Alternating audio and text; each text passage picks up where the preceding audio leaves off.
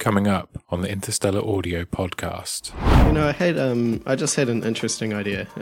yeah, we can edit this out if you want, but just to get a little bit of a audience participation, why don't we try and uh, build up a bit of a prompt for Bing AI, and we'll we'll post the result um, up in the po- up in the video here. Um, so so yeah, this is this is this one's for you, chat. Um, give us some weird and wonderful prompts. I'll put it together um, and then I'll I'll pop up the result, and we can we can maybe vote on the best one.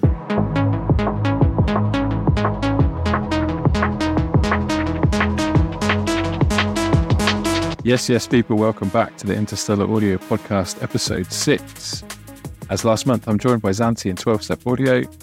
We're streaming live on TikTok and Twitch. Head over to the TikTok in future episodes to join in with the chat Glad to see everybody that's around today. Thank you for tuning in. Today, we're going to cover a bunch of topics, including what we've been up to in IA. We're going to talk about the emergence of AI and how we particularly use that.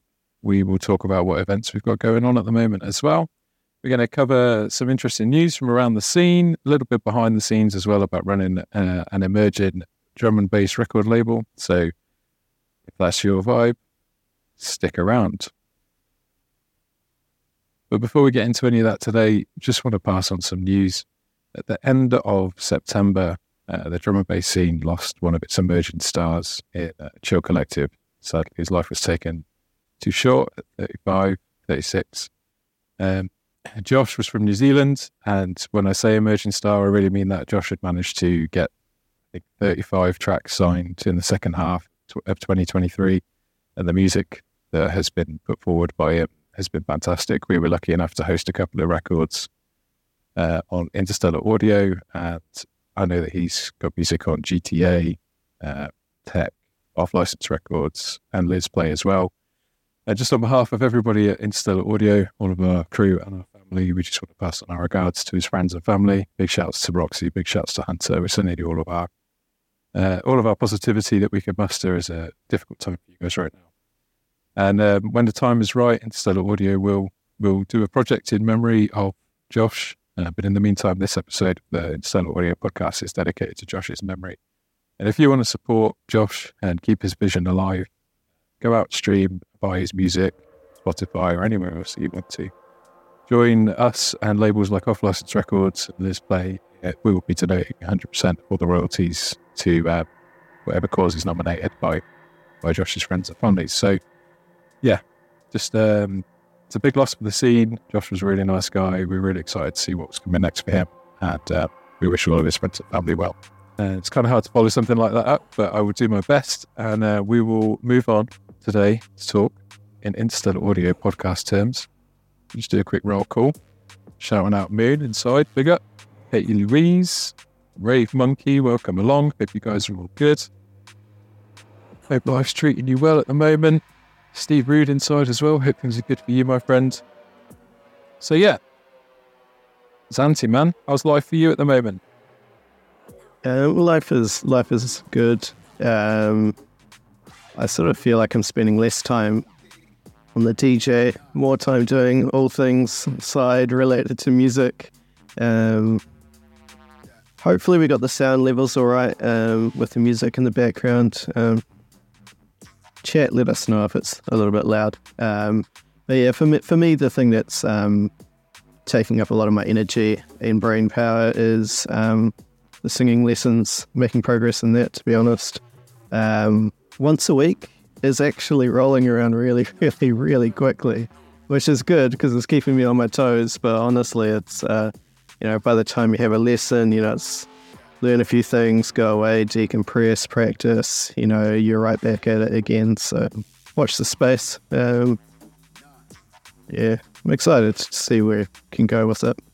Good on you, man. I've had we definitely had feedback. People excited about your journey there. A couple of people keen to hear what you come up with and keen to work with you from in the crew. So uh, it's exciting too, bro. Good. Twelve step, buddy. What you been up to, man? Hello, hello. Um, obviously absolutely got to echo um, your words on uh, on Josh from Chill Collective. If you speak for for all of us, man. Um, in terms of what I'm doing, um, a little bit more than than last month. I didn't really have a lot to say last month. Um, obviously got um, my tune coming on Frontiers that I'm really excited about. First release with uh, with IA. I've got a tune on Frontiers called No Matter. Um, there's a couple of events as well uh, that I'm going to be playing at representing IA. Uh, we'll talk about a little bit more um, later on. Uh, Liquid Chill is in the works as well. Uh, we've got, uh, I'll tell you what, I'll tell you, we've got we've got Kind Movements on the guest mix for this month, um, which I'm really I'm really excited about. If you haven't heard uh, Kind Movements, he's got um, he's got some wicked wicked mix series on uh, on YouTube. Um, and as soon as I had it, it was right up the Liquid Chill alley. So uh, really gassed to uh, to have him involved. Um, a couple of super secret projects. Um, I've got like my first. I'm working on like my first recorded track in a while. Um, with me doing doing like vocals, um, not not singing. I'll leave that to ZANTE, but um, but yeah, a first like vocal track, which which I'm excited about. Um, so yeah, some good stuff going on, man. Some good stuff going on at the moment. Exciting times. What about yourself, man?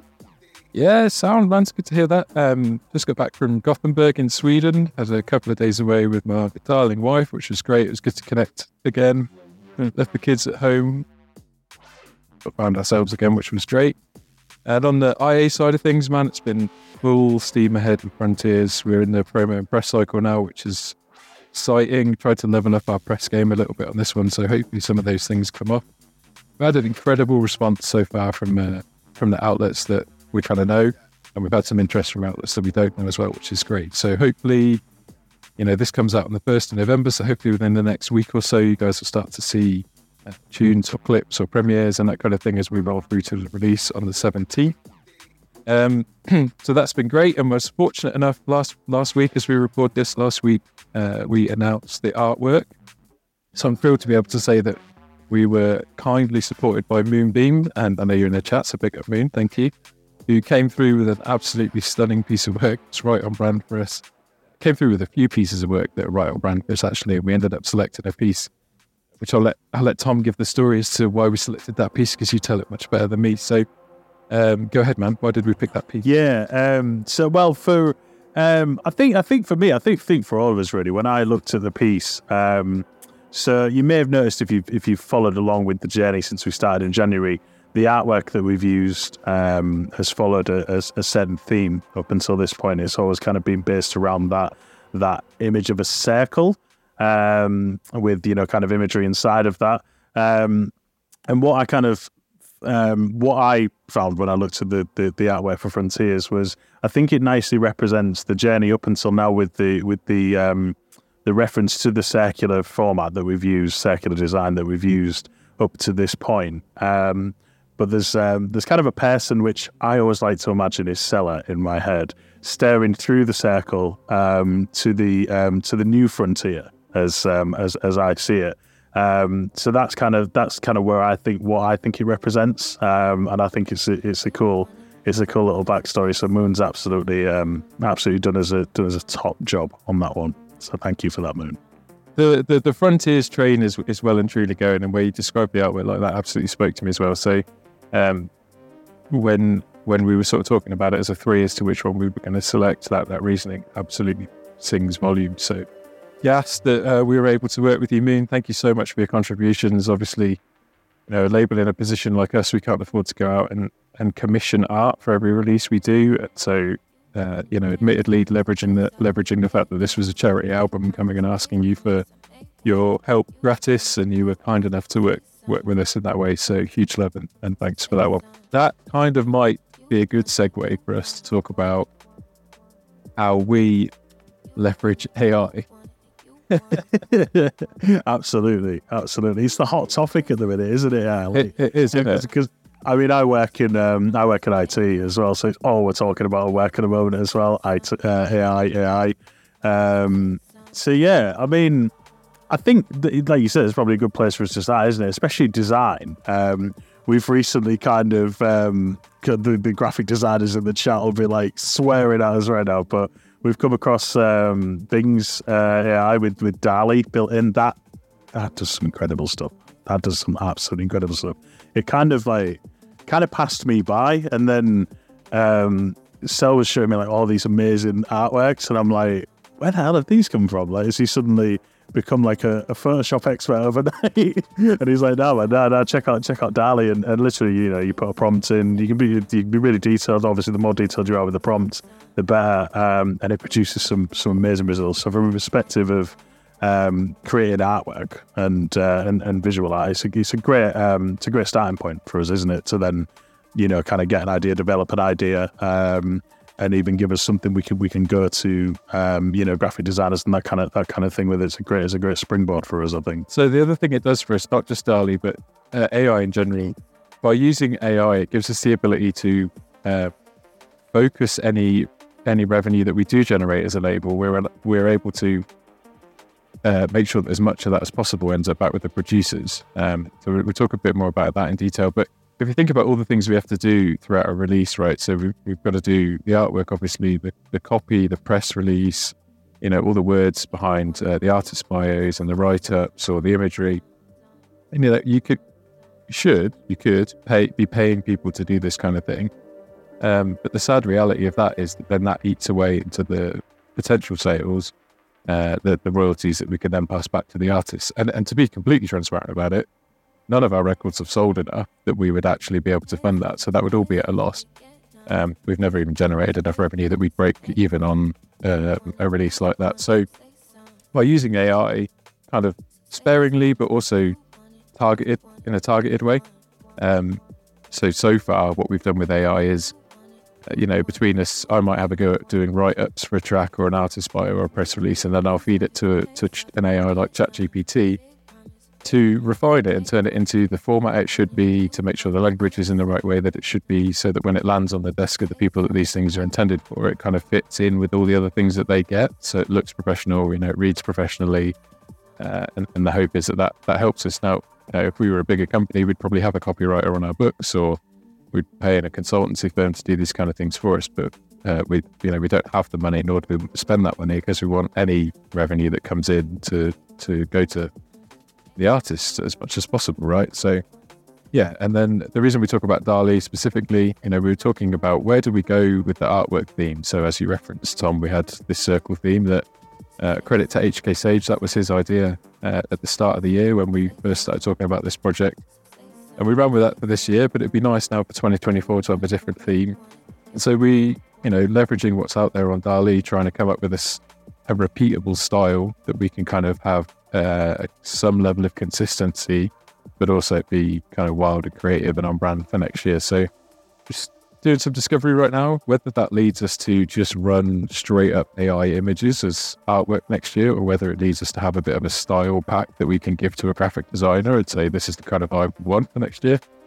That's to be determined, but my primary goal in that decision making would be not to shortchange artists, somebody that probably should be theirs, right? So you know, I had um, I just had an interesting idea.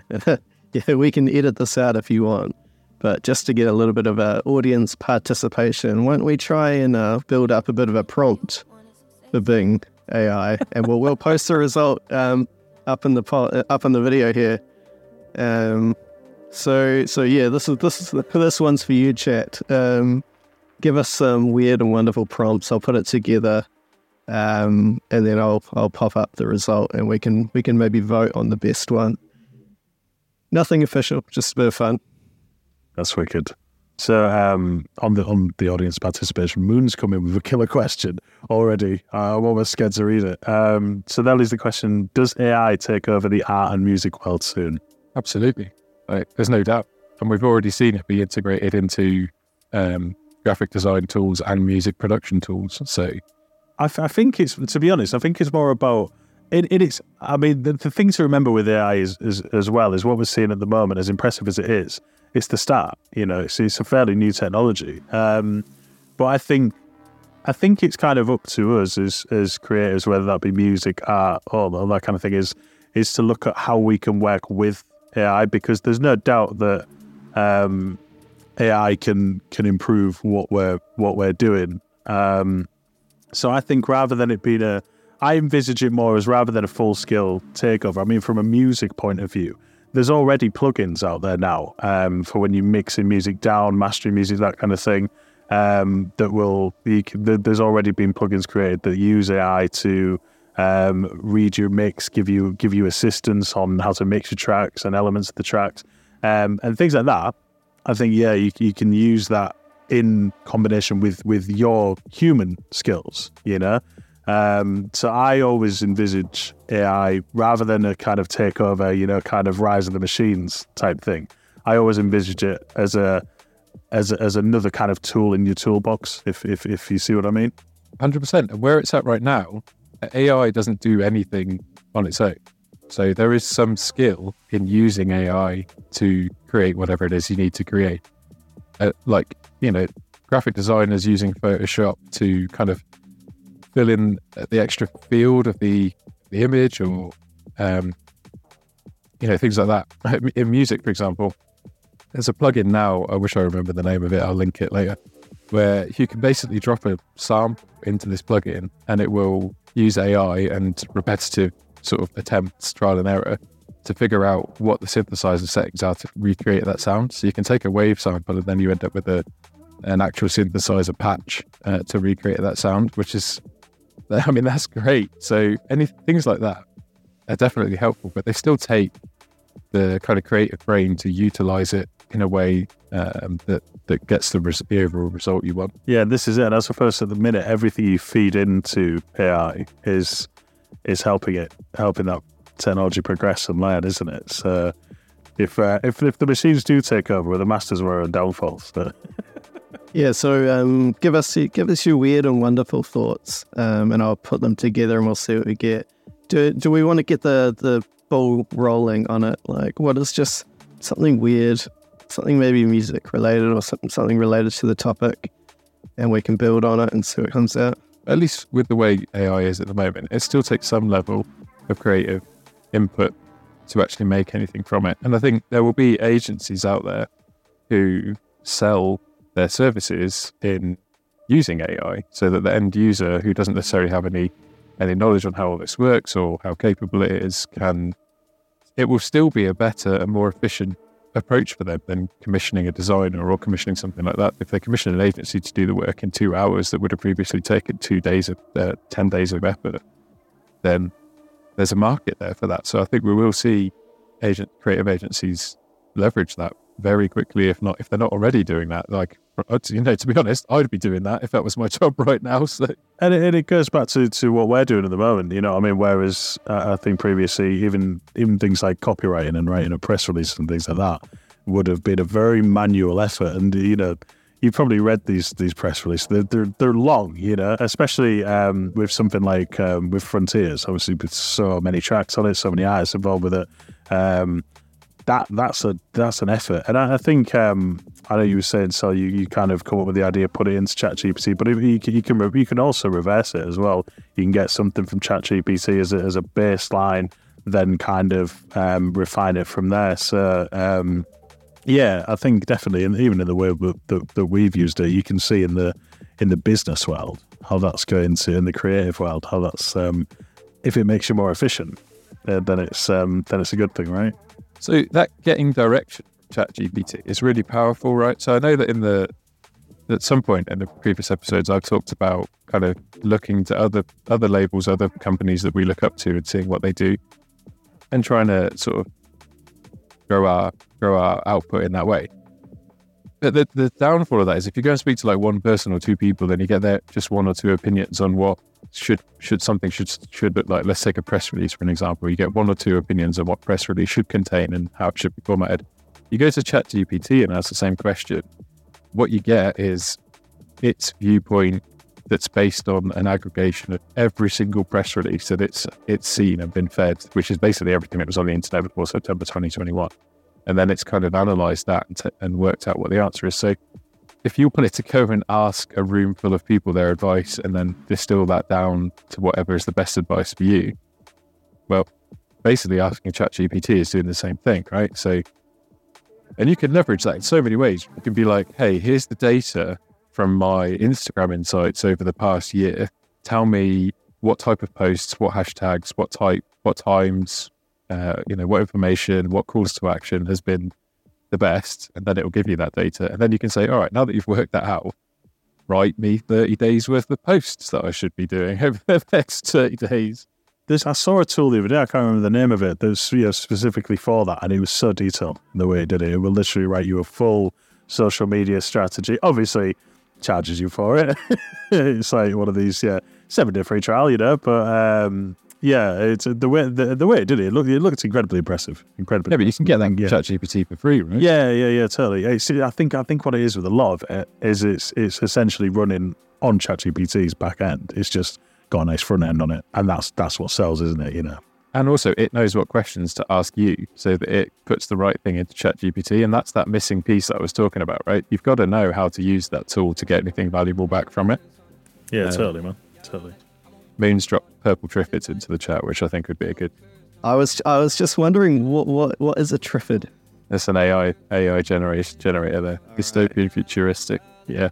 So this is where we're going, Moon. Yeah. Oh yes, yes, yes. Um, all right. That's why I keep looking off to the the side here, is because I'm just keeping an eye on on that and building these up. So what I've got so far, got middle aged DJ and a wine cellar. Got um, uh, oh, hold on, I'll I'll Oh, you're running collect them all first, and then I'll generate them. But I have generated this one. I've generated Kraken DMB Happy Birthday. It's Oh, produced something really sick. So um, just wait for that one. I got Kiwi singing over some filthy drum and bass music. Not sure what's going to happen on that one. Um, all right, dystopian futuristic. I think ChatGPT can produce presets for Serum. That's dope. I had no idea it could do that. really? I'll tell you what is interesting um, as well on that front because you can. Um, I've I only found this out not too long ago, but you can actually take an image and drop it into Serum, and it'll create a wavetable out of the image. So that's going to be my next exploration. Get on DALL-E, get an image, then drop it into Serum, then get a wavetable, and I get a preset from it. Hang on. So you're going to do like reverse production. You're going to start with the artwork and then put the artwork into Serum and then write the shit. Yeah, yeah. Here's the artwork. What's the track? you know, kind of like this is the que- this is the question. What is the answer? Honestly, the possibilities are limitless because, you know, there's so many things that we're seeing right now. So, um, what else have I used? I've used Kaiber, which is an audio to video tool. So you feed it a track, you give it some parameters, you give it a prompt, and then it basically creates like a starting image and then uses that image to generate as the prompt for every subsequent frame of the video. Um, and you'll see these, these these things how I've used them as the music videos for the Frontiers EP on YouTube coming up pretty soon. And the results are pretty bad. But you know, that's like generation one, like you were saying. So when it gets to the, when it gets to the point of being able to just text a video and basically create whatever music videos you want, that's going to be pretty powerful for us too, because the music video production is thousands of pounds type situation that Oh, mate, I mean, it's it's sort of these, isn't it? I think, um, especially when you talk about a project like Frontiers, which is obviously um, for Ukrainian Red Cross, it, a project like that couldn't happen, or, or couldn't happen maybe on the scale that that, that we've we've done it without tools like AI and and and things like DALL-E and um, and then the video creation tools. It, it it couldn't be done to the standard that, that we've done. I mean, I I think it's done to a pretty good standard. I think we've we've you know we've all put a lot of work into it. Probably you more than than any of us, so to be honest. Um, but it's uh, we we couldn't get it to that standard without having these tools like AI because again it goes back to that question of you know none of us are sitting on a pile of cash. You know? so, And I think it's key. It's super important that we try and balance its use, right? So, you know, from the start, was really keen to use proper art and really thankful that Moon was up for working with us on that. But then we've got to use things like this in balance. You know, we try to do as much as we can in house between us and our skills and the, the skills that are in our sort of like harmony of people that work with us. But where we're not experts or where we need to leverage outside strengths, you know, if we can do that for free, then we should do that for free. And if if the way to do that for free is by using AI, then okay, well that's how we're going to have a go. Um, so you know, trying to balance the human input and, and the generative AI input is I think Kraken's probably put it pretty well there. Um, it, if, if it gets to a point where it's actually hindering productivity and creativity, then yeah, that's probably the point that it's gone too far. And I think you you've got to draw that distinction, haven't you? I guess. I like. I think if we were too reliant on it, then then yeah, it, we'd we'd kind of we'd kind of be running out of our own ideas. You know what I mean? It's um, yeah. So I think I think the upshot of of this discussion is yeah, collaborate rather than um, rather than rely on. I guess Everything in, in a balance, right? Are we are, are we are we keen to see some results? Defo. of course. Um, I'm not actually sure the best way to share this, so I'm just going to use Riverside's share screen, which may be a little bit hacky, uh, but we'll see what it looks like. Eh? Uh, so just bear with me. Uh, I need to I need to do things. So the, the kind of the thing about AI, right? I touched on I touched on the fact that part of the reason why we use it is to keep the costs, the running costs of the label as low as possible, primarily because we want to be able to pay the artists as much as we can. And also secondarily because we don't have the money. But to just touch on that point for a minute, um, and this is the point where I say outlandish things and I get us cancelled, so hold tight. There's your hook for the video, Tom. Um, so essentially, just a, com- a commentary on how producers get paid in the the bottom echelons of the drum and bass scene right now. And I'm going to preface this. I'm going to say I'm sure it's completely different at the top. I'm sure it's completely different in the middle. But where we are and where other labels like us are, there is definitely a culture of every single person in the industry gets paid before the producer gets paid. Um, and to give some examples of that, the mastering engineers get paid, the artists get paid, the press outlets get paid. I mean, fucking hell, six hundred pounds for an Instagram post on certain uh, music magazine Instagram page. Um, and you know the way the contracts are written for these producers is 50-50 split of royalties of whatever's left after all of the costs have gone. So you know that's that's nothing a lot of the time where we're at. Whether it's really nothing or not, I don't know. But from a producer's point of view, a lot of the time it's nothing. I'll I'll I'll, I'll even kind of point into that and say if there's even a contract because I have I've been through naming no names at all, but I've put tracks out that where there is no contract involved whatsoever. So I'm just going in totally blind, um, which just seems crazy. Just seems crazy. Where, where else? In what other line of business would you would you would you make a deal with no contract? It just seems so alien to me. And you get no figures back, like no information about it back. It, you know, how many streams, how many plays, how many buys, nothing. I've got tracks out there that I I, I don't know what's happened with them. Yeah, they, could- they could they could have gone platinum for all I know. yeah, exactly. and and like I'll be honest, right? That's that's bullshit. It shouldn't be that way. So every single one of those people that I mentioned that gets paid, including the labels, I should have mentioned the labels. Every one of those people that gets paid, they wouldn't have a job or anything to get paid or anything to work on if the producers weren't producing the art in the first place. Which makes it completely arse about face that everybody would get paid apart from the person who's responsible for all these people having a job. It's just a joke.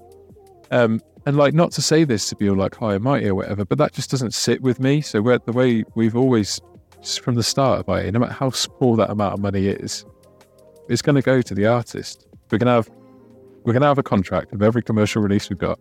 It's going to be 50-50 and we're going to actively try and keep those running costs down so that there is something to give to the artists. And then what's actually happened, and this maybe won't happen forever, but what's happened for now is the label hasn't recovered its own those costs from its fifty percent. Everything that's come back to the to the label has been split evenly, and the fifty percent has been sent to the artists, regardless of whether the label has recovered its costs first or not. And like my goal is that that would continue until such time that we can pay advances to producers when we do sign records and make a different deal. You know, a deal that's like, okay, we'll give you X amount of money to go make this music. And then after all the costs are recovered, we'll give you anything. We'll give you 50% of everything that's left after that.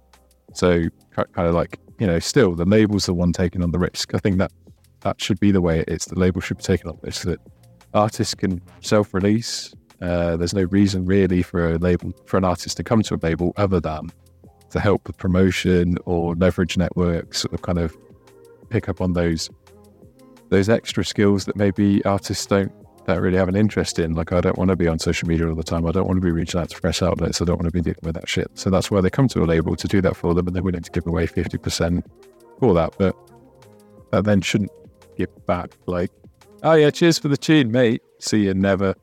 You know, no information about how many streams it's had, how many buys it's. All right, are we are we ready for the image reveal? Yes. Oh, So- God. All right, God. I'm not I'm not sure how well this is going to work on my computer, but let's just give it a go. All right, screen window. You get a little bit of a taste along the side here, so share. Um. Okay, never mind. um, permissions again. It's um, it's Mac OS and its permissions. So you have to restart the browser. And, oh man, just okay. I, will do it. Um, I'll, I'll throw it onto the um the TikTok one, and we can we can edit it into the. do a couple of couple of bits from the chat here. Big up vibe. It'd be good, man. I see you inside the chat. Hope life is good. And Kraken says Kraken said something really nice that I liked that I wanted to read. Said money is for the war, art is for the love. Which I mean, you know, based on where we're at in the world right now, based on where what IA is putting a fuckload of effort into, amen, brother. Absolutely amen said, I won't be paid. I want the same sweatshirt of Cellar. All right, man. I'll pay you in one of these sweatshirts. I've been I've been backing up that tree for a long time, Kraken. I see EMCD inside as well. Big up, bro. I think it. I think it kind of speaks to um, because it's. Do you know what? It's the same. It's, it's no different in the DJ world, really, is it?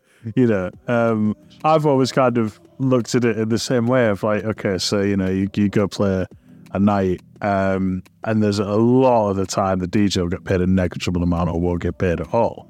Um, so, and I always kind of think of that as weird. It's like, okay, so the bar manager's getting paid, pessimistic. I mean, imagine you say to somebody, okay, yeah, you want to come work a shift behind the bar? Yeah, sure. How much are you going to pay me? Oh, I'm, I'm, I'm not going to pay you, but it'll be great exposure for like the next bar down the road. You know, I mean, it just it just wouldn't happen. You just tell them to fuck off. Yeah. I'm just like I'd never understand how it how it it's, it's different in the in the DJ world, and I think it kind of speaks to um, how the creative arts are maybe undervalued, and they're always kind of looked at as not a career, as as or, or not a viable career. You know. I'll go get a real job. That kind of mentality. Yeah, yeah, exactly. I mean, you saw a little bit of it during the during the COVID. But I think I might have spoke about this last time actually. But you saw a little bit of it the COVID pandemic, didn't you? You know, all the posters of uh, Rishi's a ballerina, but he retrained as a yeah, yeah, yeah. Um, and I, I think it's sad in a way because th- there was something. Like, I mean, you look at the, the contribution from the creative arts to the economy. You know, it's it's it's billions, man, and it, and it's it's not and. It, it's the what it contributes to the to, to the economy in the country is it's it just gets swept under the carpet. I think, and it's sad. It really is sad, man. Can I can I add a um add a counterpoint to the not paying the DJ that I've seen, uh, which I can understand. So, you know, you got your doorman, you got people in the bar, you've got you know people making stuff happen and they're being paid, but being the DJ is kind of the fun one. You know, like you're up there having fun with it. You know, and maybe it's a bit of promotion for for you. Um, so you can kind of see why um, you know, it's likely the last person to be paid in a setup like that because ultimately it's just you're getting up, you're doing the fun job. I mean, yes, if you're trying to make a career out of it, you're basically screwed. You know, you're trying to actually pay the bills by doing it. But if it's just the odd time you pop on the decks and get to play some tunes, like, um, you know, that's that's a lot more enjoyable than you know working hard behind the bar kind of thing. I think I subscribe to what you're saying there, and I think that there's, for me at least, in how we approach events on IA, there's like a, there's definitely a definitive line. So like, we've never been in a position to pay DJs that have played at our events, and that's that's a shame. We would like to. We've never made any money off our events.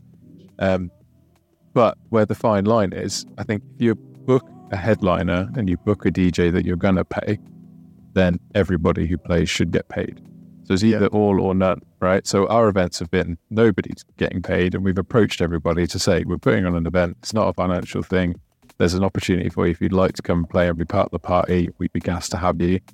It's not a financial thing But if we turned around and then said, "Oh yeah, but we spent 500 quid on X headliner to come in to sell tickets so that we could put some money in our back pocket," then that's some bullshit. So for for me, I think with our events, it's like a, everybody's getting paid or nobody's getting paid kind of situation. For now, maybe I will get cancelled in five years for being a hypocrite and having done something different. But at the moment, that's how our outlook is, and we're sort of staying true to that. Now. All right, so the images are only going to come up on TikTok, um, but uh, I'll send them to you later. Anyway, let's right, give it a I'm ready hoot. to see. Yeah, I'm ready All see. it's going to take over the entire um, TikTok output. Um, pray for the windows. There we go. Oh, make it bigger. All right, it's it's over the top of us, but the Holy you know, shit. That is amazing. We should have sent this to Kraken as a birthday card from IA, man. What is that one in the fourth Here we go. That's, That's the one, yeah, the bottom right. That's the one. Nice. bottom right is, is chaos. Big up uh, Kraken DNB, mate. All right, let's let's keep going. So that was happy uh, Kraken DNB happy birthday. That one. That's your birthday card. All right. Bi- Happy birthday from all of us at IA. Big up, big up. You can probably guess which uh, prompt this was.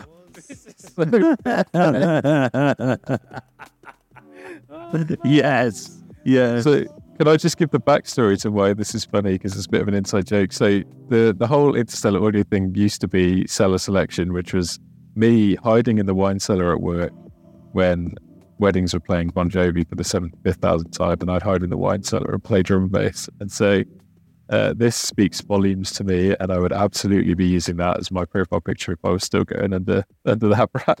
This was um, Kiwi singing over filthy drum and bass. Do you know what?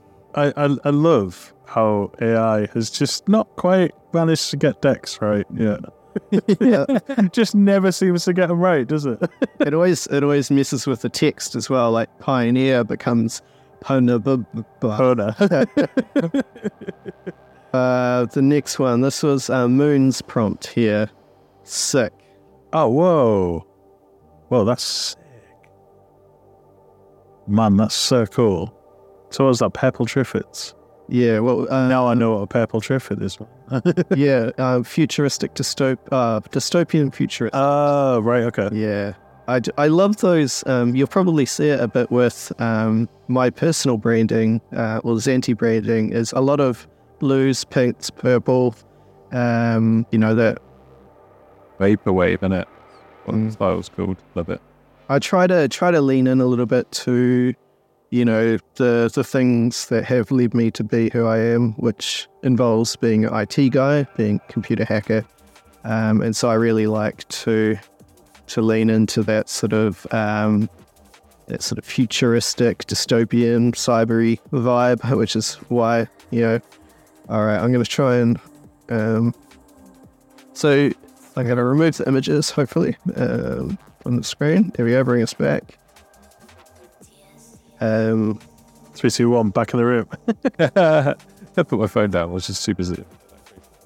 Have we got anything else to say about the financial state of play?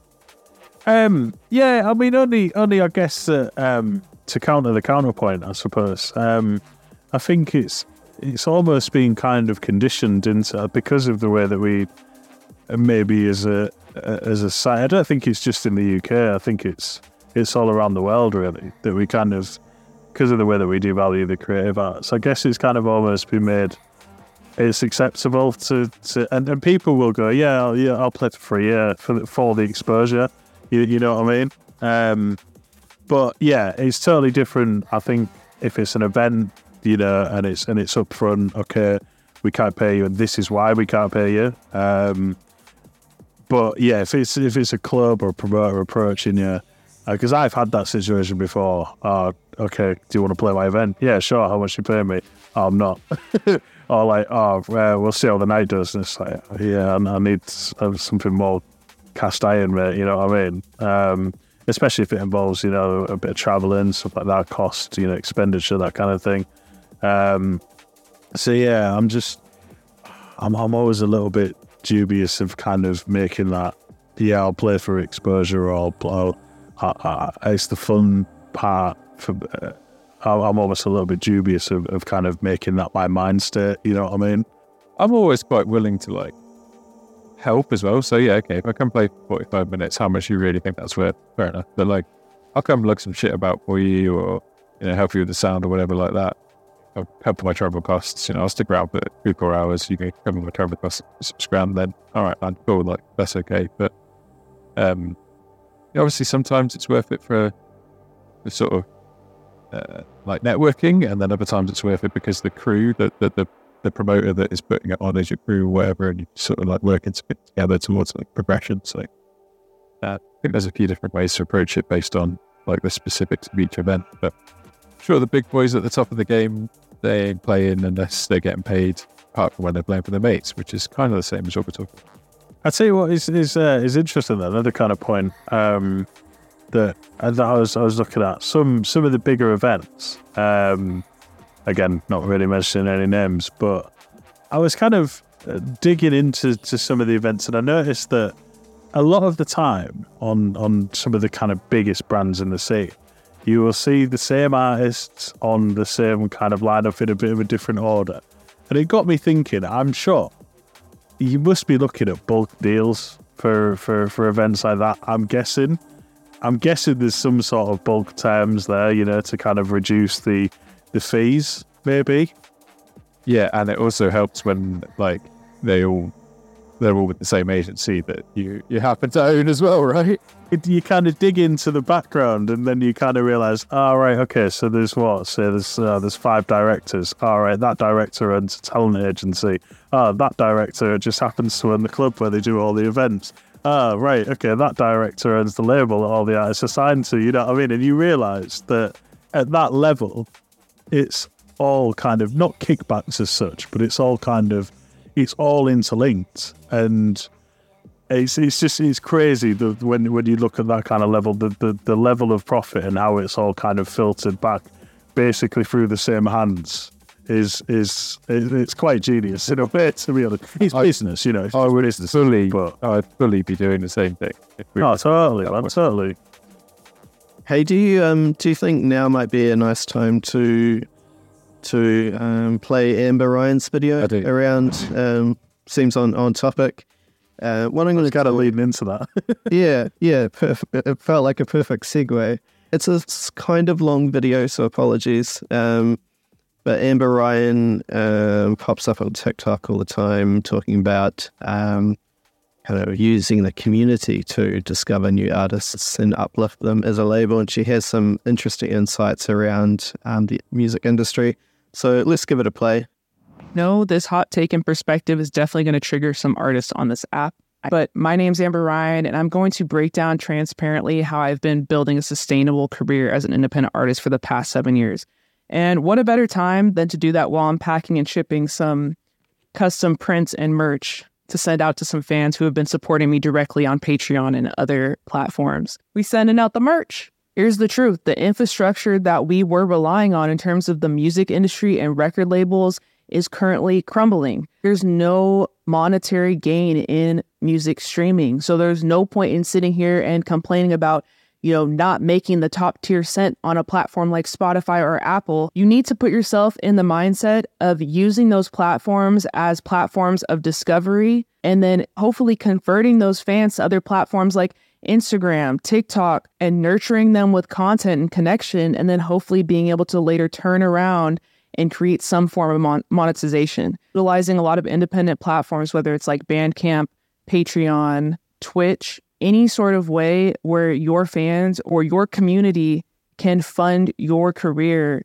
directly. A lot of people always tell me, like, Amber, it's not that easy. No one's going to spend money on my music. And this is where the work comes in. Of course, you're not going to post music online and then have people that are just willing to buy it. I've been doing this for seven years, seven years of owning to every comment, creating Discord groups, cultivating community, seven years of shipping out just free artwork to fans that are investing their time in me because I'm also investing my time back into nurturing those relationships with fans. And after so many years and so much of that effort culminated, that's where your fans start to invest in you. That is the premise of that. And where this topic is going to start to get a little bit sensitive is the fact that if you want to build a sustainable career as an independent artist, you not only have to be an artist, but you have to be an entrepreneur Thing is, a lot of sustainable music artists nowadays, whether it be La Russell or Russ, aren't artists that are also just releasing music. If you guys have noticed, the, the biggest names that have that independence and have that complete control are also invested in entrepreneurship and are also functioning off of the basis of like a multimedia company. It's not just all about the music that they're distributing, it's distributing content, creating brand deals. They're building different structures within their business models. Like La Russell, selling music for anything that you could afford or selling his merch for anything you could afford. Um, going out and having different mission statements where now he's opened up a restaurant where people could, you know, pay what they want to pay. All these different structures in place and all these different things that they're building that's even outside of just the music itself, like the shows, record labels, media companies. You know, some people are into clothing brands. Some people are creating their own food trucks. Like I just started my own independent record label slash, you know, I don't even know, music community slash music collective, underrated artist season. I'm throwing independent shows in LA. I'm releasing music uh, with artists that I discover on the internet. I'm creating a different form of revenue for myself that isn't so directly involved with just the music I'm distributing online. My brand is very multifaceted and I'm doing so many things outside of just the music. To be an independent artist, you cannot have a codependent mindset. People also start to wonder, you know, as an artist that maybe is under like a major label arm that's only distributing music and only able to monetize for the record labels with their streaming revenues, which is barely anything, as to how, you know, artists don't have any type of control. Just from my personal perspective as an independent artist, I'm creating all these different independent revenue streams and I'm selling products and selling experiences. But when you put yourself in the position to only be able to monetize off of streaming and not actual fans, you become the product. Like you don't have any control. And if you're only creating some type of revenue stream to then have to pay a label, you're not going to be able to create any type of sustainability. And streaming, I'm sorry, doesn't create real fans that are connecting with the music or investing in your brand either. Another thing that a lot of people don't talk about, the biggest way to be sustainable and be able to live off your craft is sync licensing. That's my biggest uh, revenue stream. And I've, you know, been blessed to not have to work a job because I've had so many songs land on TV and like movies and stuff like that that's another really, really big one and a huge opportunity for the independent market that not a lot of people are talking about transparently. And then the last thing that I want to talk about is there are a ton of independent funding options.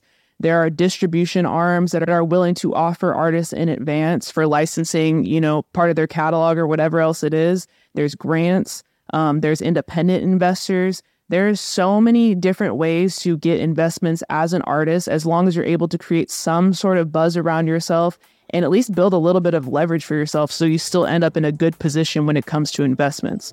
For those of you that genuinely see it, see the vision, and feel the shift in the current music industry, you should feel empowered by this opportunity. Hope this feels motivating for you. I hope you could do a little bit more research in terms of the current landscape of the industry. And I hope a lot of you guys, again, start to feel more empowered by building your sustainable career as an independent artist. That's it. There you go.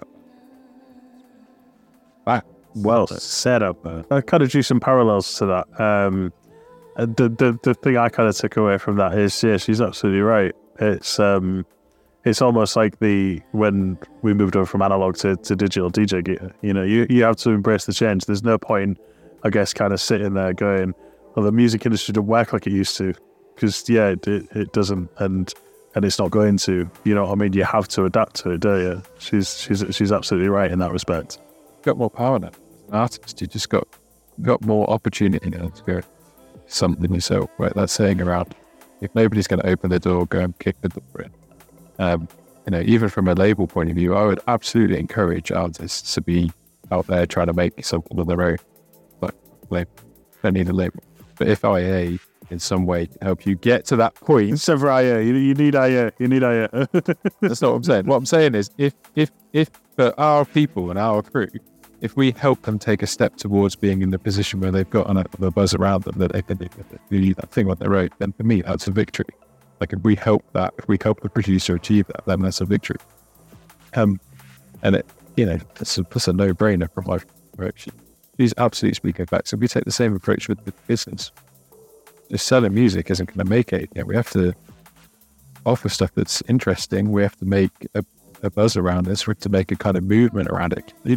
Really, she's got some good ideas and for things in there that we can probably do. And so we do a bunch of stuff that we think is good, we enjoy. And it's not just about the music, it's about the whole sort of ecos- ecosystem around the music, right? The seed, yes. That's it, man. And I mean, you look at, um, I mean, you even look at TikTok for for for example. I think um, just the the way that we we connect with people on here, and and, and we genuinely appreciate you know the, the support and the connections that we can make with with people on here. Um, and you know, my, I personally have actually you know met some some some friends from from um, from TikTok as well as you know managed to expose my music to to new audiences. Um, and having having tools like that that you maybe didn't have five, ten years ago, um, you know, and you're kind of trying to trying to make yourself stand out as an artist as a as a, as a label. Um, yeah, absolutely use them, utilize them. Um, something I wanted to mention on that was you're talking about the power of the individual person and um, in social media, and I had that post go absolutely bonkers on my account. So 640,000 views on something I put together in about 20 seconds uh, with some footage and like a jungle track in the background. Um, but it hit, it struck a chord, you know, clearly it's a it's a snowboarding video from game, Nintendo 64 game. But the point on that is not, you know, it's not directly related to, oh, here's some mix I've just done or here's something I'm promoting. You know, it's just, it's a tool to get people looking at my stuff. And I, I, you know, track the analytics on a lot of my things, and I could see an uplift in people going to my Linktree, going to my SoundCloud, going to all the connected things. And so, if you look back, you know, 5, 10, 15 years, was there ever a tool available to just a person with a phone to present something to hundreds of thousands of people, get their attention for that little moment? Um, you know, that's where the ads, you know, TV and things and radio was so powerful. But now we have this power on our phones. It's pretty incredible. It's sort of harness it and to use it, you know, in a organic way. You don't know what's gonna what's gonna hit, what's gonna not. So you just keep going. Um, and you hope that you know an audience builds around that, and it's all it's, it's a numbers game, really. the first time that I think I was ever in a position where I could say, oh shit, hang on, I can make people that I don't know be able to hear what I'm doing. When MySpace was doing its thing, you could set your MySpace profile so that when a track would automatically play when you landed on it. So that was like the first time you could ever be like, oh, anybody for any reason looks at my thing, hear my music, which you couldn't do that before. There's like, you, you know, you give somebody a CD, but did they ever put it anywhere? You know, you know I mean, like the, the, the, the thing on MySpace was it would autoplay as soon as. But we had that kind of thing right now. QR codes, that power too, but see, we've got SoundCloud now and it's a similar thing. But back in that, Artists don't Yeah. need managers anymore, Caroline says, which is very true. Yes. To be honest, I I just I noticed that as well. I, I think it's a it's a bit of an open one that it it depends what type of artist you are, I guess, um, and obviously what level you're at. But um, I can still see some some value in managers because you know um, you take I guess um, if you take any artist, you, you your primary kind of driving force is is creating your art, isn't it? You know, I mean, you don't necessarily always want to get bogged down in the business and the back end and the business decisions. Um, so I can I can see if you're in a position and you're fortunate enough to be able to go, yeah, do you know what? I'll sacrifice X percentage of my my income, my revenue to not have to deal with that. Then yeah, yeah, I can still see where where managers come in. a good manager should, like a good tax account, a good manager should recover their own fee. So that you know, manager's primary job now is about maximizing the deal you get from a contract. So This is it. They've got to add value, I think, haven't they, to to to your proposition? yeah, if if someone came up to you and they were like, "I want thirty percent of your stuff what for? So you don't have to have the headache of commercial contracts. Versus if someone came up to us- you and said, "I'm going to take thirty percent of your stuff, but you're still going to get paid exactly the same, and you don't have Have to han- handle any commercial bollocks. You'd be like, ah, okay, yeah, that makes sense. Yeah, I think that's what I was getting at. yeah, yeah exactly You've just put it a lot better than I have. Yeah, yeah. An interesting point on managers that I heard um, in an interview with Charlie on. She was talking a little bit about the scene, you know, and sort of um, early DNB scene, at least in New Zealand, was you know very much friend groups, you know, but um, with those kind of scenes comes a lot of just interpersonal stuff, like you know maybe a little bit of scene drama here or there. Uh, but she said as things have progressed and man- managers become more involved, it's just a lot more business. You know, it's managers talking to managers, and it's actually removed quite a lot of that drama around the scene and, and interpersonal sort of clashing. So there's a little bit of benefit there, you know, like just leave the business, you know, leave the negotiations, the hard stuff um, in that kind of realm. Um, you know, and, and maybe, you know, not everyone is, is fantastic at that either, you know, because it takes a bit of a per- takes a bit of a personality to, you know, to be a good negotiator. Um, and it can be hard on your own stuff to do that. I think it's valuable to have a, a squad around you that have got all the skills um, that you necessarily either don't have or don't enjoy spending time on, so that you build up a, really good offering. Um, whether that's an agent, a manager, a photographer, a, a producer, you know, whatever. Keep with like it's allow the best for it that's possible. I think it's definitely a good thing. I think it's even down to like the slog of um, bookings. I think there's massive value still in, in booking agents, you know, um, just not having to, because they do not only kind of secure the bookings, they do a lot of the, the from, I mean, we've had how many messages have we had, so, you know, from, from agents. Even even when you reply and say, "Yeah, we're not in the process, we cannot afford to book anyone right now," they're like, "All right," and then two weeks later, it's like, "We got these guys." How about now? have you got five grand now? Yeah, we still haven't had a multi-platinum record. Yeah, yeah. no. But I think uh, taking that out of the equation, so you you know that there's somebody out there handling that that front for you, and then they're just going, oh yeah, here's a gig, oh nice one, you know what I mean? Taking that out of the equation is is is I can see the value in that definitely. Yeah, for sure. Someone wants to come to me right now and say, "Oh, I'll be your agent. I'll get you twenty book twenty gigs." Like, yeah, why not? Right. Well, I have to go out and go find them. Pick up Xpoing in the chat. Exploring inside. I'll tell you what, just to speak on exploring, I've been keeping an eye on the shows that you're running on Fry, man. Um, you've had some some wicked guests on there, man. Was it Lux recently? I think was on um, was on or is going to be on Fry soon. Last week it was on, and Dunk as well. What a heavy lineup that is. You had the had the ladies taking over as well as Foria, um, Arcturus, wicked man, doing some wicked work over there in uh, over there in Germany. So last episode, I absolutely butchered this and basically asked people to sign up to the Patreon so they'd get stuff. Uh, so, but the, you know, the thought process there was it was just about being transparent and genuine, right? But we so since then, I think it's worth saying that th- this this episode of the IA podcast is absolutely brought to you by the Patreon supporters. Um, so we have put some time and effort into trying to make our offering back in return as worthwhile as possible.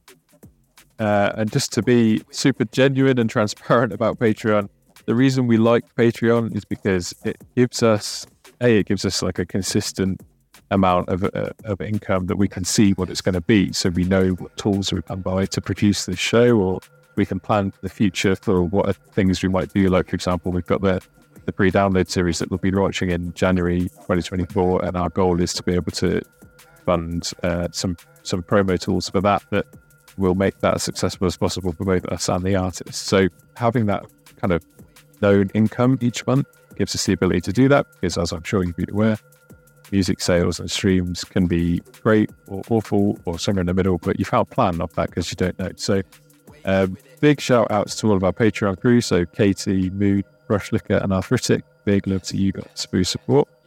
And uh, big thanks to Tom as well for helping me sort out the tiers. Let's just should we talk through what is available right now? So basically, we've had a little bit of a rethink of the um, of the tiers. Uh, there's a three pound a month tier, ten p a day, five pound a month tier, uh, and uh, ten pound a month tier. Um, so really, you know, depending on what your budget is, there's there's something there for you. Um, and obviously the uh, the the benefits go up uh, depending on the tier, but from the three pound tier, um, you've got exclusive content, live streams, uh, and there's already a nice collection um, of playbacks from uh, from our lives stacking up in there that you can check out. I think Curtie's already mentioned.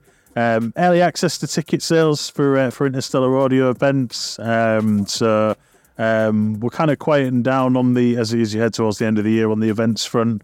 Um, we've got a few in the diary that we'll talk about a little bit later on, but um, as we as we move into 2024, we've got um, we've got big plans for for, for more events, um, and the uh, the ground crew guys and all the other tiers will have early access to ticket sales, uh, access to the uh, Interstellar Audio Discord as well, which is um, which is starting to flesh out a bit, which is starting to look uh, starting to look good. We've got um, we've got all sorts of Interstellar crew and family and producers in there. So if you want to get a bit closer to us and um, you know find out what makes us tick, come and have a chat with us in there.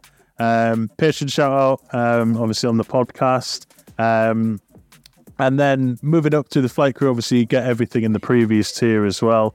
Um, we will offer feedback on uh, on, on your music um, for the producers out there. Um, we'll, we'll we'll go through, uh, give you some feedback on your uh, on your demos. Get early access to these podcasts uh, and other content from us as well.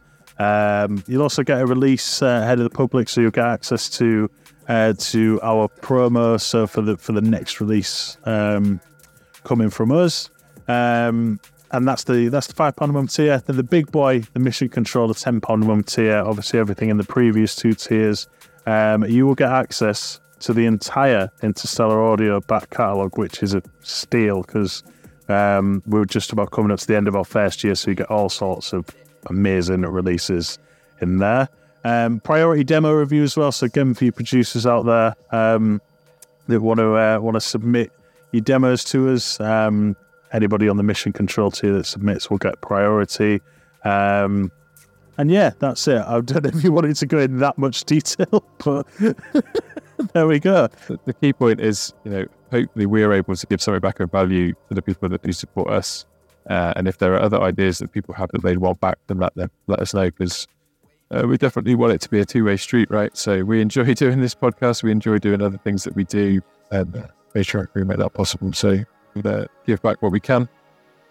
Uh, and then also on on more money grabbing and trying to fund future projects, we've set up an Audible affiliate link, which uh, will be linked in the IA link tree and also in the show notes for this. But the, the basic premise here is if you haven't used Audible before and you go and sign up for a free trial for Audible using the link that's specifically ours, then I think we get a fiver, which is pretty great and easy money. So that would be helpful for a couple of projects we're trying to launch. Uh, so yeah, if that's something you'd be willing to do for us, then big ups, thank you, and just cancel it. Or if you do actually like Audible, then we get even more money if you stick with it and it works out for you. So nice one. We might do some book recommendations in the future. I was going to say, if enough people sign up, we'll do Interstellar Audio Book Club. Book Club, separate podcast. Yeah, I'd be down for that. You know, there's plenty of Isaac Asimov that we could read. Yeah, totally, man, totally. I'll even get a special expert host for that if we do that as well. So big up to big up to my pops for that one. So yeah, that's the that's the ad read portion. Um, but yeah, only do those things if you can afford them. If you can't and you just value what we do, then the people that do do that make this possible for you. So big up to them as well. And if you just enjoy hearing us whine about being middle-aged DJs, musicians, then thanks for tuning in. Just um, just one last thing that I forgot to mention in the very detailed um. pitching advert. Um, there is also on the uh, on the uh, ground crew and the flight crew tiers. You can also get a seven day trial on those if you want to just check it out before you um, before you get stuck in or make commitments. Uh, feel free to uh, sign up for a trial as well. Okay. And if anyone from inMusic happens to listen to this, just sponsor us, man. Throw out. And we'll, you can give us professional ad reads, and uh, we won't butcher shit like this. So yeah, nice. All right, we've got a couple more topics we can talk about, right? Um, and then we definitely want to do some questions with the crew at the end because uh, that was fun last time. So, just want to bring up a point that I read about yesterday, uh, which is, and it, it, leads on kind of nicely from us talking about revenue streams or revenue platforms that are good for us as creators or labels or artists or whatever. So Bandcamp, we always shout about Bandcamp. We love Bandcamp for various reasons, one of which is that they are extremely fair with the commissions they take. Another one is that they are extremely efficient at how quickly they pay. They pay within like 24 hours, whereas other places it's like 90 days. So, um, and also they do Bandcamp Fridays on the first Friday of most months. They waive all their fees completely. Uh, artists or labels or whoever it is who purchase their receive all the money uh, from that sale within 48 hours number. So Bandcamp is a great place to buy music. Uh, and I'm not going to say however, because I don't know yet how, if it's however, but Bandcamp was sold over the weekend to uh, Songtradr. So there's no news right now on whether or not those practices will continue. But uh, what we have seen is that they laid off 50% of the workforce within 24 hours of buying Bandcamp. So it's a worrying time for the people that, work at Bandcamp. Um, if anybody is is one of those people or knows one of those people, then you know, thoughts are definitely with you because that is not a, a, pleasant position to be in. Um, yeah, it's a difficult situation, but the sort of backstory behind Bandcamp, right? Bandcamp was you know privately created, a bit of a bit of a good idea from someone that had a good idea. And anyway, about a year ago, just over a year ago, they sold it for three hundred million pounds to Epic Games. Epic the creators of Fortnite and a few other tools um, but what Epic did was they they did commit to continue the Bandcamp ethos, and they have lived up to it. So for the last twelve months, while they've owned it, it still worked exactly as Bandcamp should do. So the question at the time was, why did Epic buy Bandcamp? And uh, as far as my understanding goes, this was all to do with a war against the Apple App Store and the Google Play App Store because those two uh, stores they charge thirty percent of the sale fee so if somebody buys something from Epic through Google Play, let's say, for a tenner, then three pounds of that goes to Google Play and seven goes to Epic, then they have to fund their business. And they took Apple and Google to court over this and said that it was unsustainable because the Epic Game Store is, I think, 12% commission. So they were trying to argue that Epic, uh, that Google Play and Apple were basically extorting and they should be forced by the courts to change their commission rates down from 30 to something closer to like 15 or 10%. Why does that mean they bought Bandcamp? Well, because when Epic took uh, these big behemoths to court, the courts found that Epic wasn't profitable. So their whole argument was basically thrown out and said, well, your your model that you're putting forward isn't profitable. Therefore, why would we say that anybody else has to do it? So, getting to the point, Epic went and bought Bandcamp because they charge on average 12% commission and are profitable. So 300 million that they invested into Bandcamp by Bandcamp was basically to say, okay, now we do have a profitable business model at this rate. So Google and Apple sort it out. And they lost the case again. So now they've offloaded the asset because, believe it or not, Epic Games are struggling financially. They've got no money. the business world's brilliant, isn't it? I love it. I, I, guess this this from hearing the backstory of it, which I didn't know. I guess there's some sense in it in it going to a um, a music focused company, isn't there? Because Epic Games is probably music probably isn't their focus. Um, I, I do. It does concern me a little bit that with it going to a music focused company, is it going to start following the same kind of practices that other music focused platforms do, but you can't comment on that, I guess, can you? It all it all remains to be seen. Well, I don't know personally because I I've never heard of Songtradr. Maybe you guys have. Maybe. I have no idea what their ethos is, what their mission is, what their motivation for buying Bandcamp would be. So I'm in a position of sort of suck it and see it. Until then, right now, I'll still shout about Bandcamp because it's still the best place from an artist and the label's point of view. But may change. The, the press release was horrible. Though they were like, "We're pleased to announce that 50% of Bandcamp staff have accepted contracts at Songtradr." And then you read between the lines, where are the other 50%? It's a there's a there's a glasses half full versus half empty situation. And I guess it's a suck it and see see how that transpires. But it'd be a massive shame for. I've always seen Bandcamp as the more um, the more friendly platform, shall we say? So yeah, it'd be a massive shame for that to um, for that to be eroded. Up. We'll see. Songtradr, don't let us down. yeah, whoever you are. I uh, I went to see a movie uh, over the weekend uh, with my wife. It's called um, Uproar. It's um, it's about a teenager and sort of set in the eighties in, in Dunedin, New Zealand, and it's about his journey discovering he's a creative person. Right? It's it's around acting, but you know it can be applied to music or any creative endeavor. Um, and that theme is so strong, you know, about not letting people tell you who you are, you know, and it's it crosses, you know, into other other boundaries around like neurodiversity and all that. Um, you know, humans are different. Every human is different. If we're if we're being creative and we're bringing creative things to the world, you know, it, it needs to be your voice, and people need to respect that and um, encourage that. Um, and we don't we don't need a world full of everyone that sounds and looks the same. We want we want diversity. We want um, you know we want different things. Um, so it was a fantastic movie, and I thought you know thought on it a lot. Um, you know, struck a lot of chords with me personally. Yeah, I can relate to that as well. Like I spent my sort of teens and early twenties convinced I wasn't a creative person, um, and then and it went fully fully into more like analytical work. And uh, now that I'm 30s, the only thing is that I enjoy are like creative side of things. I really wish that I'd had that mindset of sort of thinking, well, even if I'm not great at it, if I still enjoy it, I should make sure I'm doing it. Um, so, you know, I'd, I'd look at any teen teenage person right now and be like, what is your creative outlet? Regardless of what you're doing and what your main path is, I would sort of think that every human being some kind of creative outlet and thinking our full we are creative being. We need something. Whatever. Keep the chi, keep the keep the woohoo in, in the right place. You know? Can we have a Frontiers update? So Yeah, we are looking at exactly a month to release as we'll record this and uh, the mastering process is all done. That was a load of work that resulted in a really positive outcome. So it's worth me shouting out Raf uh, there for over 1111 mastering. Been a game changer for us. Uh, you know, Raf, Raf has basically done us a deal where we can send him as many tunes to master as we want, and we pay a flat fee per month, which is uh, less than we would have paid to master a single release in, our old.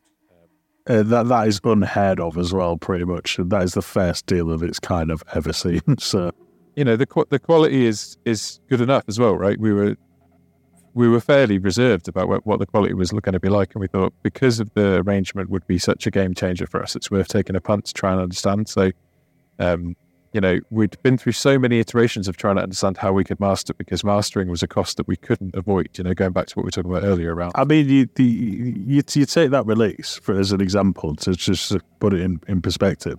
That release, uh, I would say how much it did cost us, but if we'd have gone through some of the other mastering engineers who use some of the most traditional routes, we'd have been talking 300 quid on that release just for mastering. We don't have that. we don't have that at all. That you know, that's that's that's more money than we've had income in the entire year. So, um, so yeah, I can't remember where I was going with this, but you know, we've been through so many iterations of trying to find what the right mastering structure for us was because we it's a cost that we can't avoid. We have to have tunes mastered, and you know, we've been through a few mastering engineers, and credit to all of them, they all did a fantastic job. But for one reason or another, it wasn't quite the right thing for us, and we moved into a different thing. We flip flopped about for a bit. Uh, in the end, you know, Tom stepped up to the plate and said, "Let's do this. Let's do this in house." Right. I mean, that's been our ethos, right? If we can do it in house, we will do it in house. We'll put the effort in so that we don't take the money out. Um, and Tom, you did a great job, man, absolutely. But the volume of this project, like 29 tracks, and we had like six weeks to turn it around. That wouldn't have been fair for, for me to put on you uh, for nothing. So, fortunately, Raf has worked out great. And then obviously, we talked about Moon, absolutely smashing that artwork situation.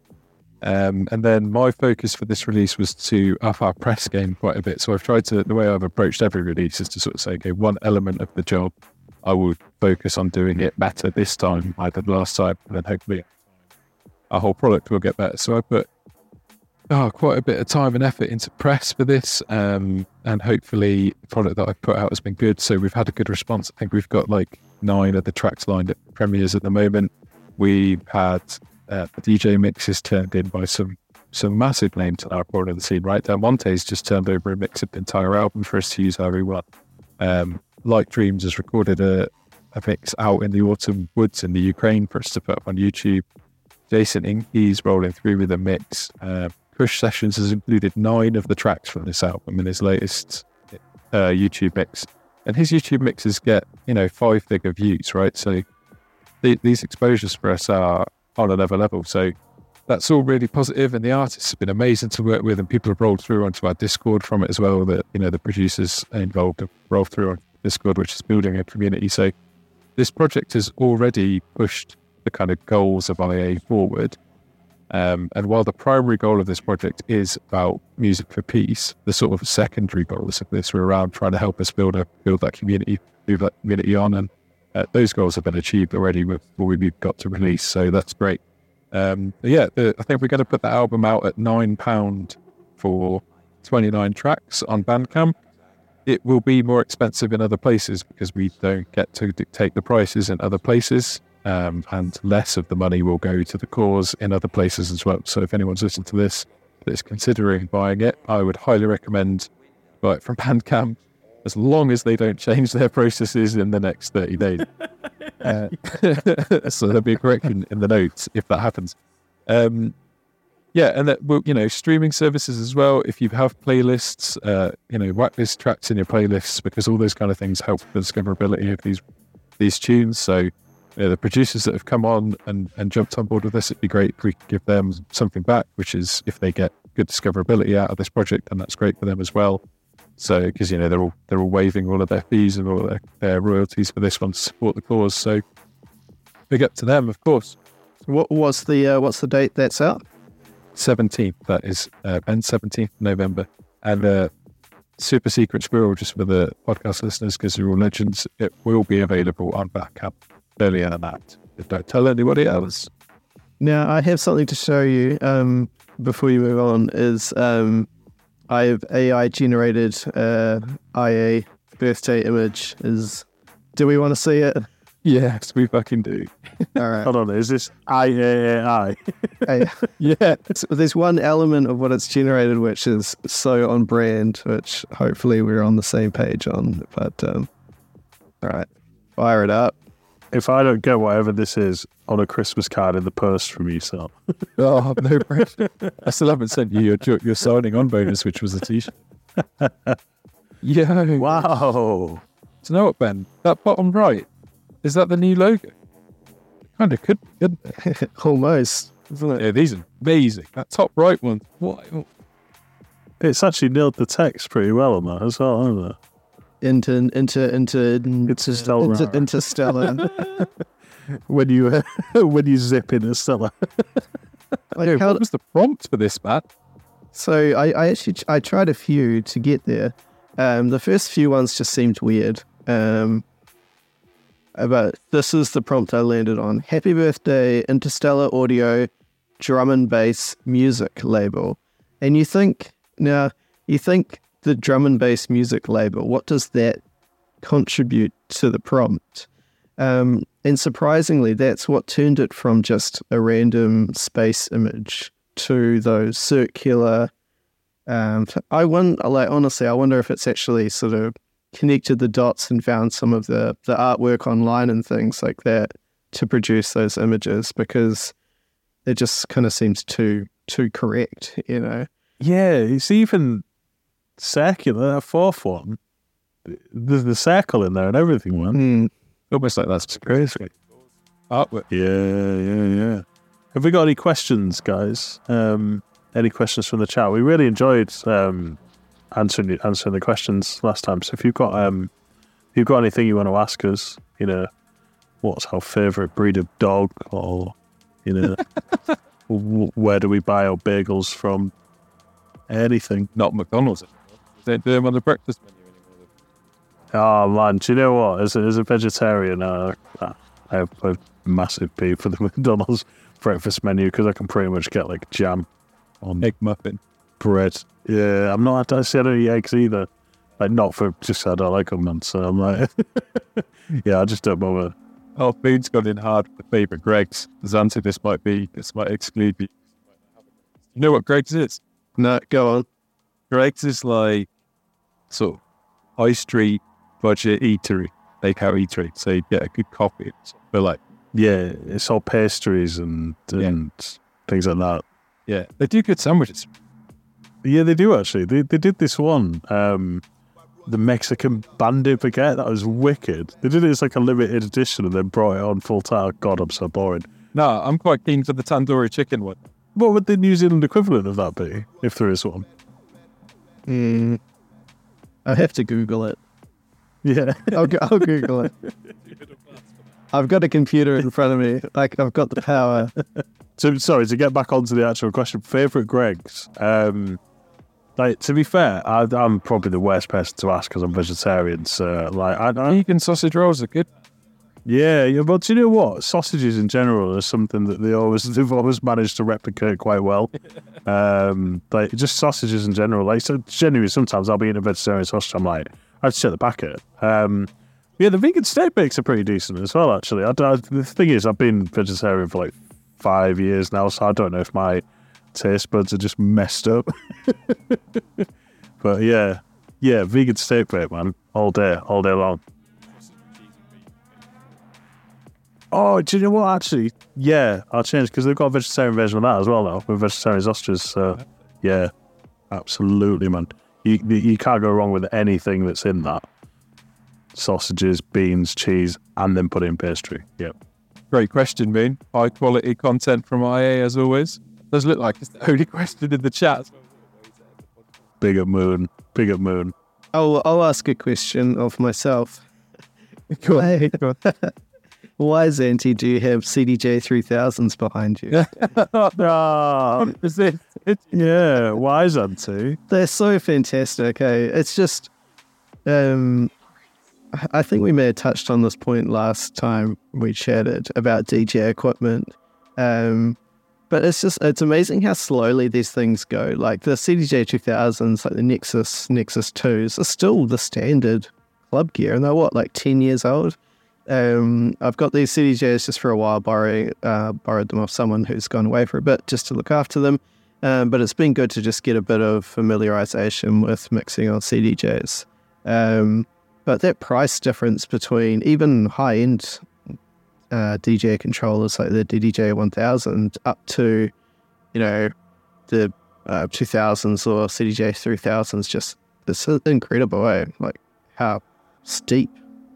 yeah, you're talking triple the cost really. Like a CDJ setup versus an XDJ setup is triple that I think is is from from kind of the limited stuff I hear is is why a lot of people still have the 2000s on the rider because you know kind of obviously you top end DJs that are, adding thousands per set, but you kind of more mid level DJs don't have the capital to to really have a set of those at home and get used to them. So whereas they might have a set of 2000s, you know. So yeah, there's still a lot of DJs. You go to a lot of events, you still see 2000s on the um on the on the riders.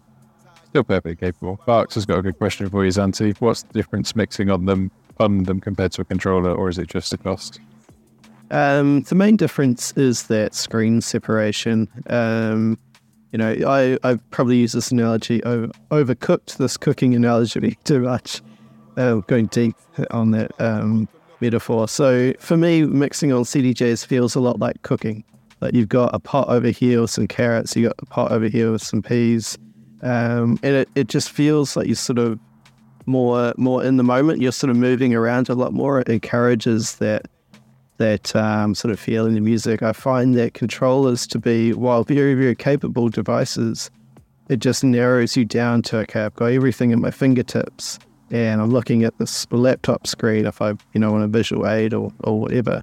Um, and so to kind of spread it out, in my opinion, is, is really nice. Um, and it, it feels like you're a lot more in the, in the, in the moment with the mixing. Um, so, not is it worth spending thousands of thousands of dollars to to have that experience? Probably, probably not for your bedroom, right? But it is a slightly different experience. Yeah. It's a really interesting analogy. I'd never thought of it that way, but like hearing you say it, definitely understanding and totally. I think to be fair, I think they, they kind of pioneered changed their strategy anyway with the way they they market CDJs now. Because I think back in the days when you know controllers were as prevalent as they are now, it was all about buying a set. You know, the, I think they priced them accordingly for the the kind of premium um, home user end of the market. Whereas whereas now your three thousands, they're, they're really priced to clubs. You know, if you want something that's high end for, for home use, you, you go for an XZ or something like that, don't you? I guess. I agree, but then that, that kind of confused me as to why they recently made Beatport streaming available on 3000s because you don't really think many people are going to do that in the club. So I was quite surprised that they added that. I wouldn't. Yeah, I w- I wouldn't want that, that. I wouldn't want to introduce that point of failure. You know. No, but then I guess it's kind of like a direct response to the other brands who have had that kind of capability on all their equipment, whereas Pioneer haven't had it in any. And Pioneer's approach is always to kind of start their premium brand for a feature and then roll it down to the to the lower capabilities, isn't it? With the exception of stems, let's be fair, they added stems to the uh, the sort of DDJ range before anything else. Yeah, yeah, but they're yeah through um through Rekordbox, but they're um Maybe that's because their yeah because their Rekordbox stems were shy, so they had yeah Serato to try and figure out how it worked. and yes, I'm a Denon user, and it doesn't have stems, so I Yeah, to be fair, um, I, I use Pioneer, but I use um, I use Serato, and the, the stems engine is, is so much better, so much better. Both. Um, I think we're out of questions. I don't think I've worked out these uh, outro yet. Um, I guess we'll just maybe do a little bit of roundup on stuff we've got coming. Um, I have on the 29th of this month, uh, Liquid Chill, of course, the monthly staple, Liquid Chill. Uh, episode 22, 22 episodes. Um, so uh, that means I've nearly been doing Liquid Chill for two years now, uh, which is cool. Um, so uh, have, uh, as I said earlier on, we've got Kai Movements on uh, on the guest mix, um, and his, his mix is so nice. It's such a bang mix. Um, I always feel a little bit like when um, when I get such a good guest mix, I'm like, shit, I've really got to step up to the plate here. Um, and um, I will mention as well because I was so so so so shite with it last month. Um, episode 21 um, with S9T, who stepped up um, and totally went outside of his comfort zone, did a liquid mix, absolutely smashed it. Um, apologies to S9T um, because we were so we were at Warehouse Project. Um, we went to the the big um, uh, DNB All Star. Worried about Henry takeover. Um, so we're there, you know, uh, stood there in the crowd. Um, Cell, it's got a message off. Uh, Liquid Chills playing on YouTube. I was like, what? Why?